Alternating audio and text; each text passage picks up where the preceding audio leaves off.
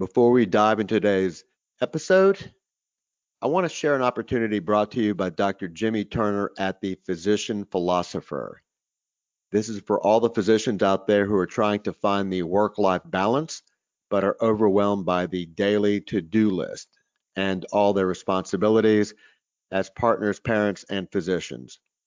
The Alpha Coaching Experience is the answer. This 12 week coaching program includes weekly group coaching and one on one coaching sessions, plus a course library full of self coaching tools. It's one of the only programs where doctors coach doctors. So if you're looking to reduce your burnout, and who isn't, improve your satisfaction in life, and who isn't, and create a life you love and deserve, don't wait. Spring enrollment is on sale now. The doors for Alpha Coaching close on February 22nd at midnight. For more information, go to drpodcastnetwork.com slash alpha. That's A-L-P-H-A. That's drpodcastnetwork.com slash alpha.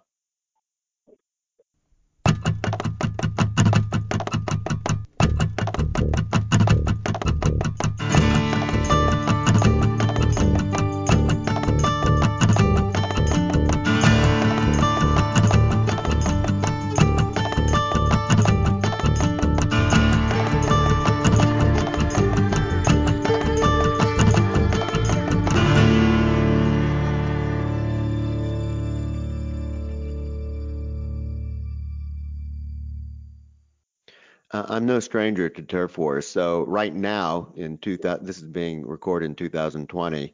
Spine surgery is done by both orthopedic surgeons and neurosurgeons, and everybody mostly seems to get along. That wasn't always the case.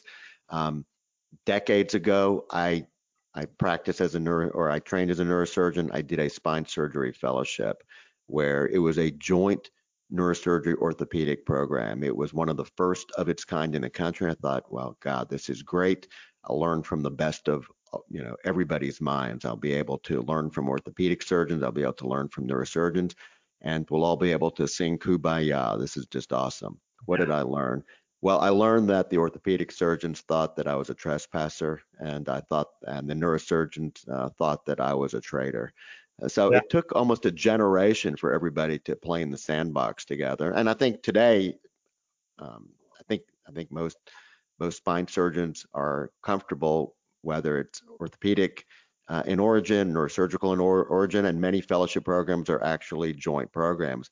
But like any organ in the body, including the skin, where there's money to be made, um, the question always comes down to What's the market look like and can it be done safely? The argument always is that if you dumb it down uh, quite a bit, then uh, it, people will be injured. And, and certainly we, we can all find examples where uh, people did not have the background training and experience to do a particular procedure and a patient was injured by doing that. But you also see the flip side where people are adequately trained, they've been doing it for a while, and they have the the skill set to do it.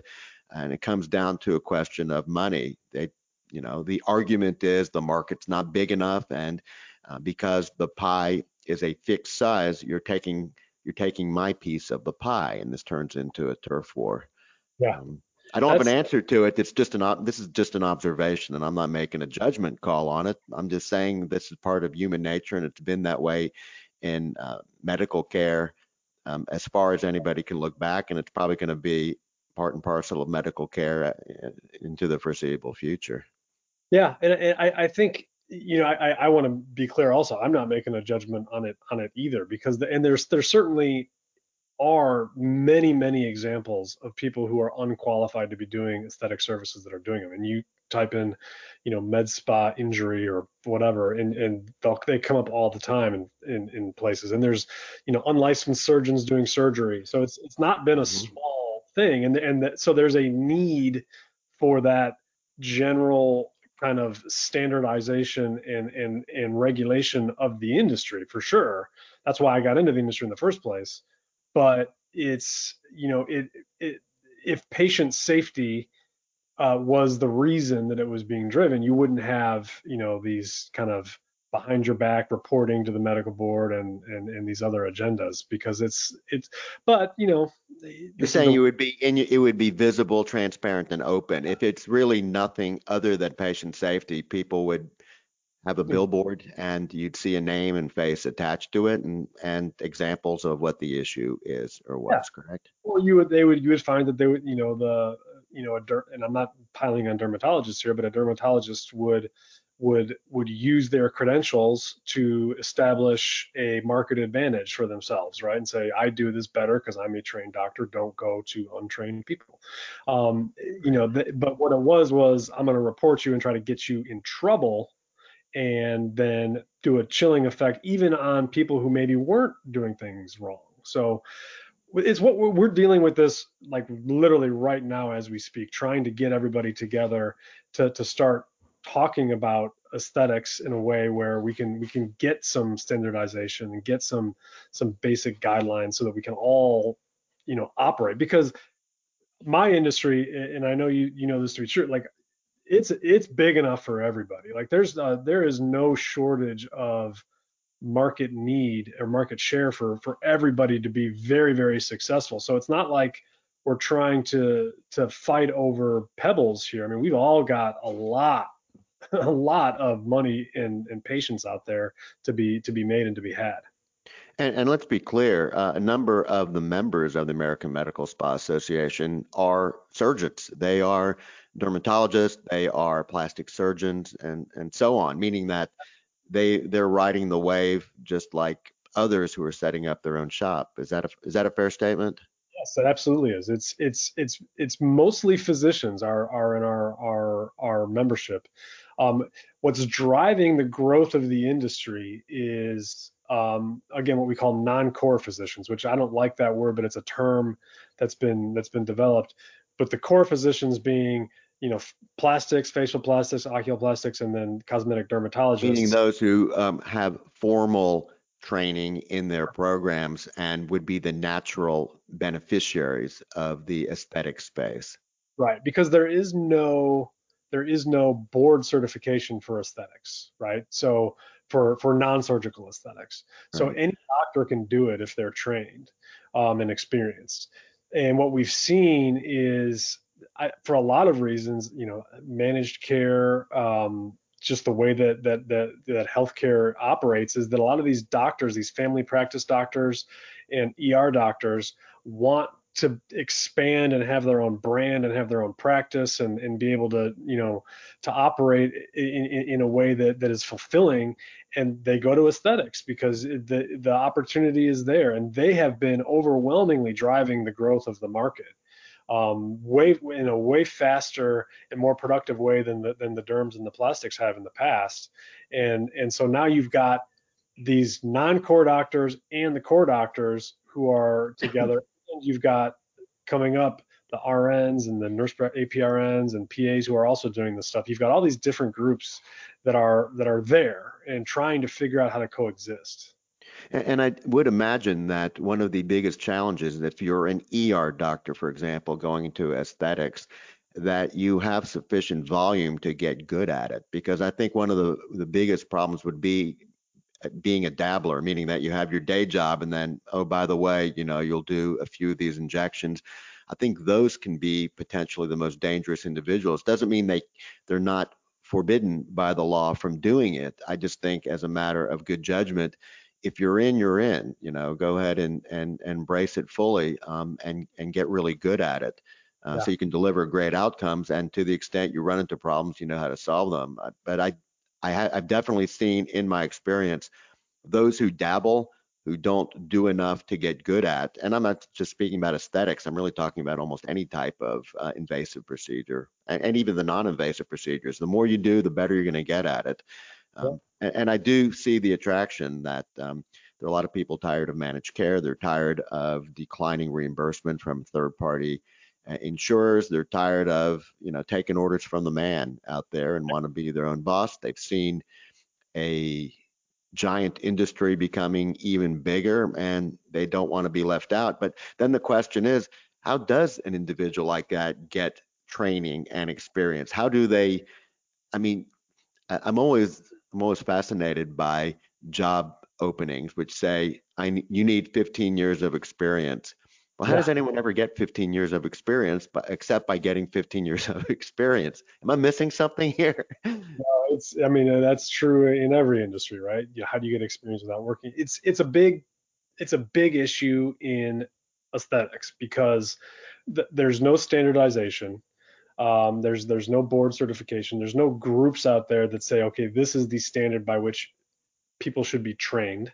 Um, instead, you've got you know the free market and capitalism where you've got trainers who are training and they're they're they're qualified at what they do, but there, there's no curriculum. So there's you know you can go to a weekend course and learn how to do it. And I think, and I'm not a doctor, so this may resonate more with, with you, Jeff, than, than, it does with me. But the, the other thing that I that I see as a layperson is that the 98% of the treatments are fairly straightforward and easy to do meaning that you can teach mm-hmm. somebody to do it that you could teach me to do it i could fire a laser i could probably give a basic injection after with some practice and I think people get a false sense of security that it's it's not that difficult and therefore you don't need that much training.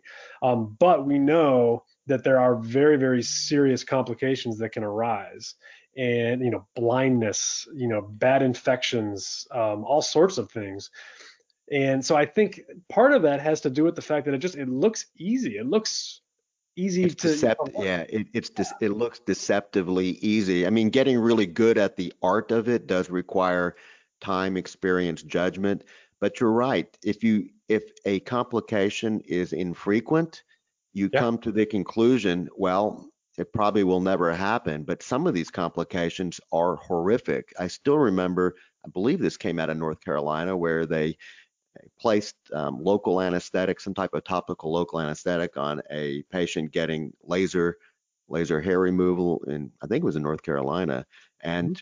she ended up getting too much too much lidocaine, got absorbed. She ended up having uh, lidocaine toxicity, had seizures. I don't I don't know if she died or had brain injury, but th- but this was horrific. I mean, think about that. You're just going in there to get some hair removal and you end up in the ICU or in a morgue. I mean, this is a shocking outcome. And and while blindness from an embolism related to uh, collagen filler is infrequent, I do get these telephone calls. These calls come to medical justice and they they are shocking. They're shocking to the doctor because I've never experienced previously. Now, because it's an infrequent occurrence, um, you know, they don't spend a lot of time having the informed consent with the patient, but the the best way to do it would be to say, look, it's infrequent, but this can be bad. I'm educating you. So if it does happen, you can call me immediately instead of scratching your head because time is of the essence. There are things that can be done potentially to limit the impact of an embolism, whether it's causing a stroke, blindness, or even your lip sloughing off. There are things that can be done, but if you're not aware of this while this is going on and you come to me a day later um, our hands are tied. There won't be much we can do. And I, I do think that's part of the benefit of having extra training. So, however one gets that training, even if it's um, through various external courses, uh, part of the training should include not just how to do it, but these are the horrific, horrific bad complications that are infrequent. But be prepared. It's like learning, you know, CPR. You hope never to need it, to need to use it. But if something happens, it's great to have a um, defibrillator on the wall waiting for you and some education on how to keep someone alive till uh, till 911 uh, gets delivered. And I think what I think what is and again, not being a medical professional, um, I, I want to be a little careful with what I say here. But I, I, from what I've talked to with with experts in the field, what's frustrating is that a lot of the the complications and side effects that are severe can be prevented or treated if you know what to look for and how to treat it right so mm-hmm. a lot of the the the embolisms from filler and things like that if you know what to look for and you know what the symptoms are there are reversal agents and there's way to there's ways to fix it if if you're prepared.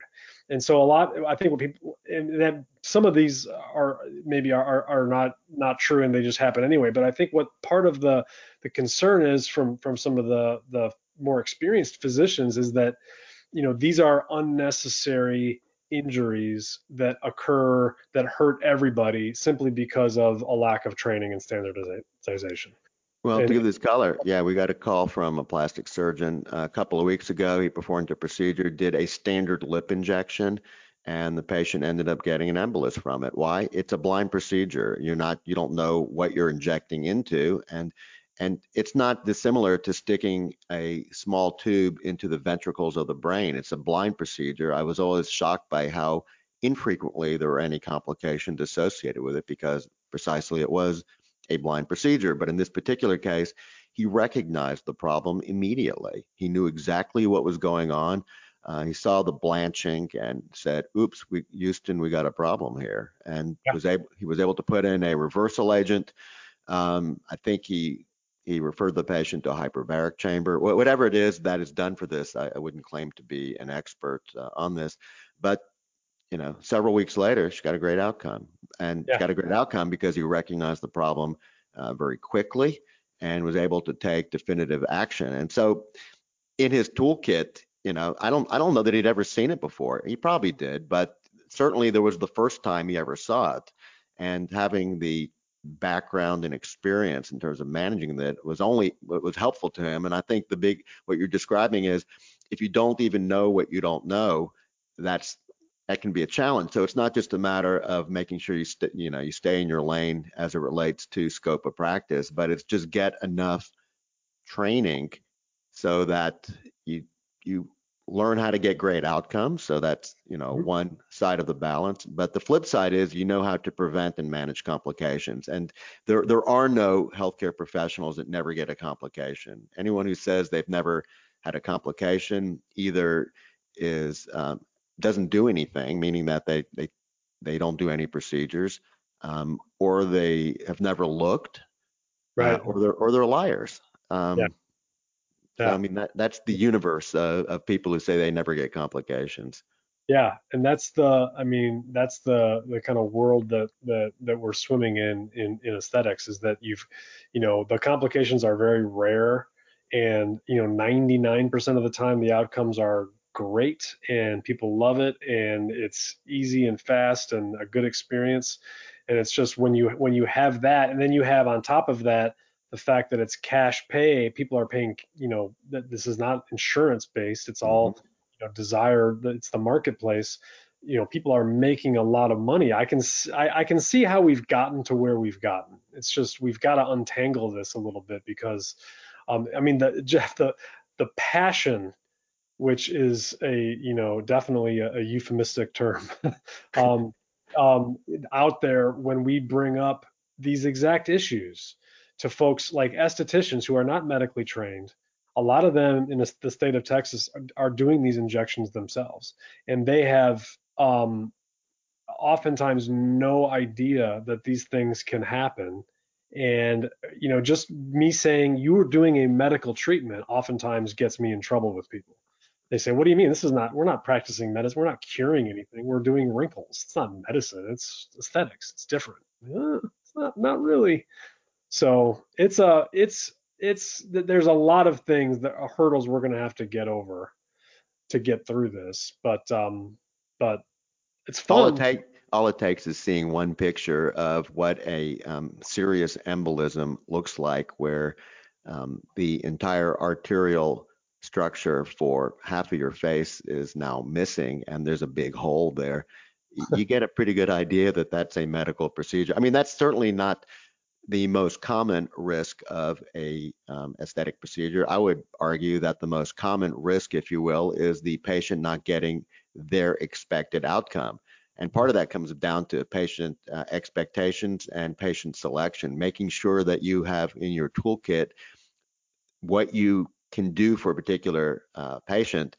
I mean, I'm sure a lot of people show up with pictures of what they intend to look like, but um, it's it's a uh, it's a Yeah. scalpel, not a wand, is what, what Yeah. we typically say.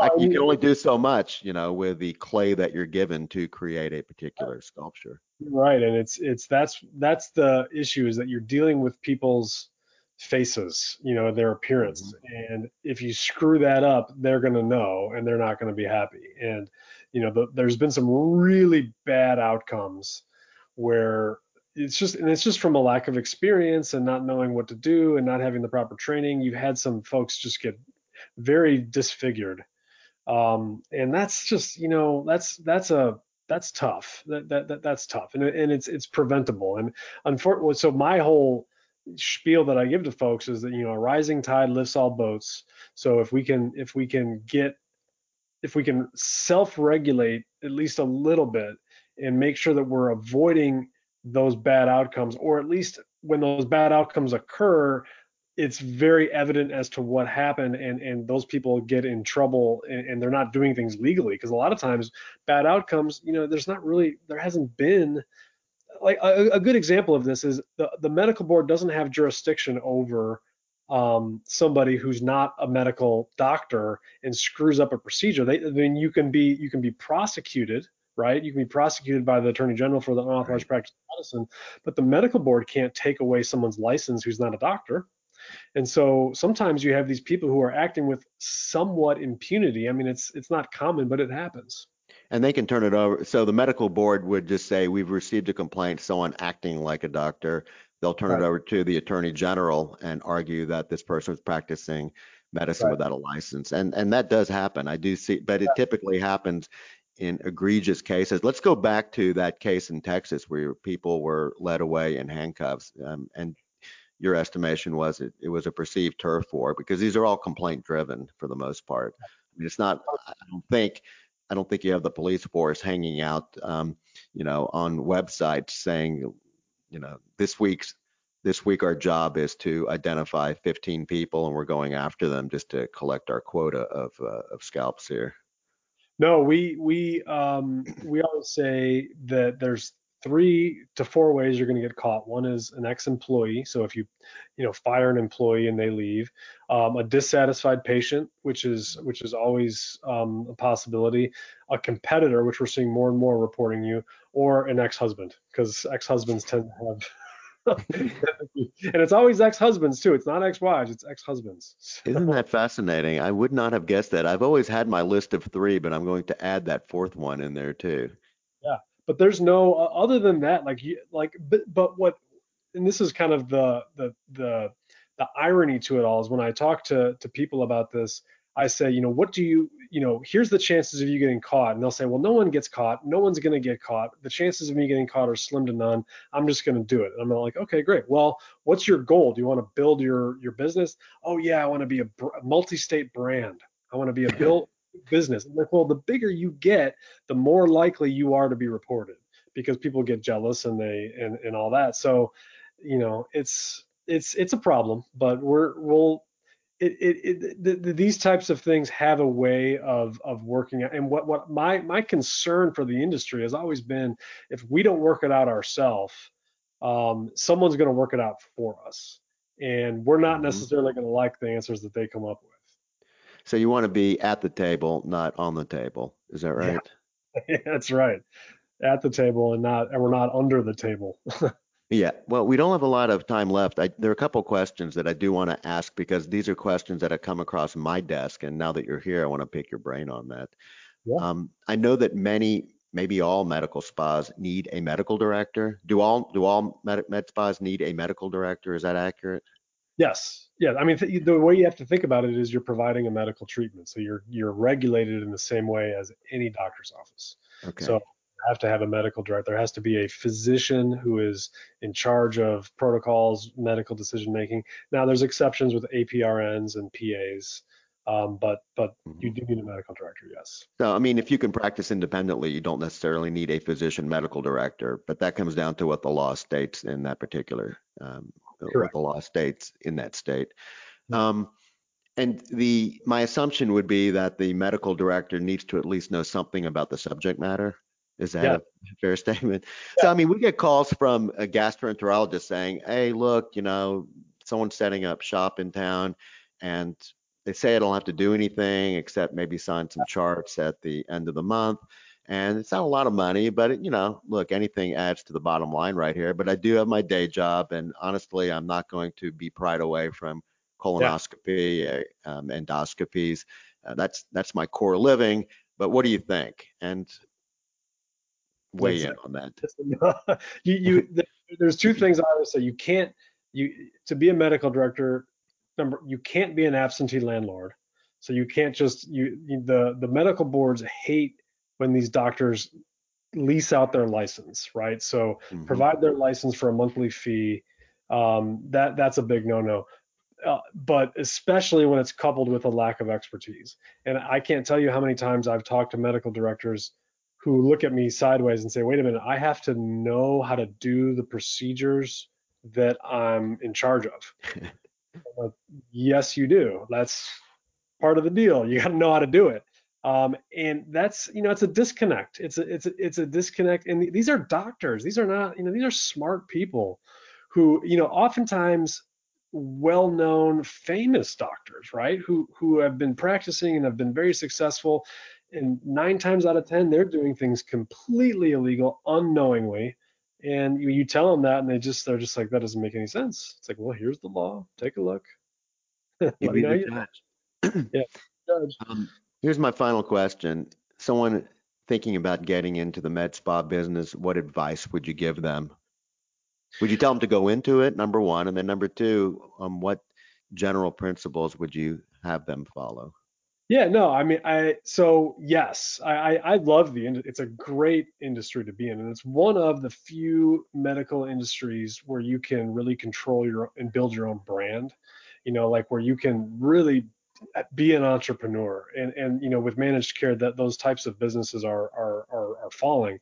Um, so yes but it's also a very different business. And, and the big piece of advice i always give folks who want to get into it is that you need to be committed. You can't mm-hmm. do one foot in and one foot out.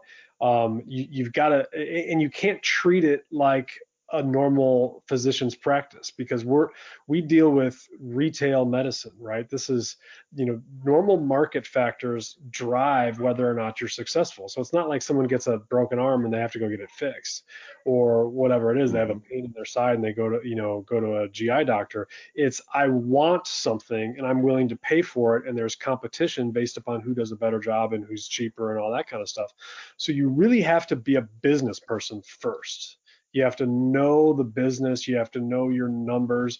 You can't just assume you're going to do well in this business. I there there there is a graveyard littered with with people who have lost their asses in this business because they thought it would be easy. And usually they're plastic surgeons and derms who are already familiar with the type of medicine. They just don't treat it as its own business. So it's you have to really take your time and learn the business, learn the treatments, and get experience. At the end of one year, how many med spas are still alive? I mean, it's like in, in any entrepreneurial effort, they always mm. say if you make it past your first year, you're likely to survive, indeed even thrive. But the first year is always the toughest one. And you've described this as a business. So what can what can people expect going into this? If you go into it today, a year from now, what percent will still be alive? It's i mean the it's, it's very it tracks very similar similarly to normal business. So you know 80% of small businesses go under within a year or two right? I mean that's just and that's the same way with med spas. Um, most most people spend their way out of existence in the first six months with med spas. It, because unlike um, you know, there's no insurance, right? So you're not getting you're not getting based payments. And the equipment that you have to buy some of these aesthetic lasers that people want are hundreds of thousands of dollars. So the capital outlay is huge. Um, but it's it's it's well above 80% go out of business in the first within the first three years. And that's extremely humbling but no surprise. I think the the corollary is also true which is if you if you do make it after a year you're likely to do quite well because you've figured out that secret sauce to deliver great service yeah. to a, um, a marketplace that it, it has a lot of demand.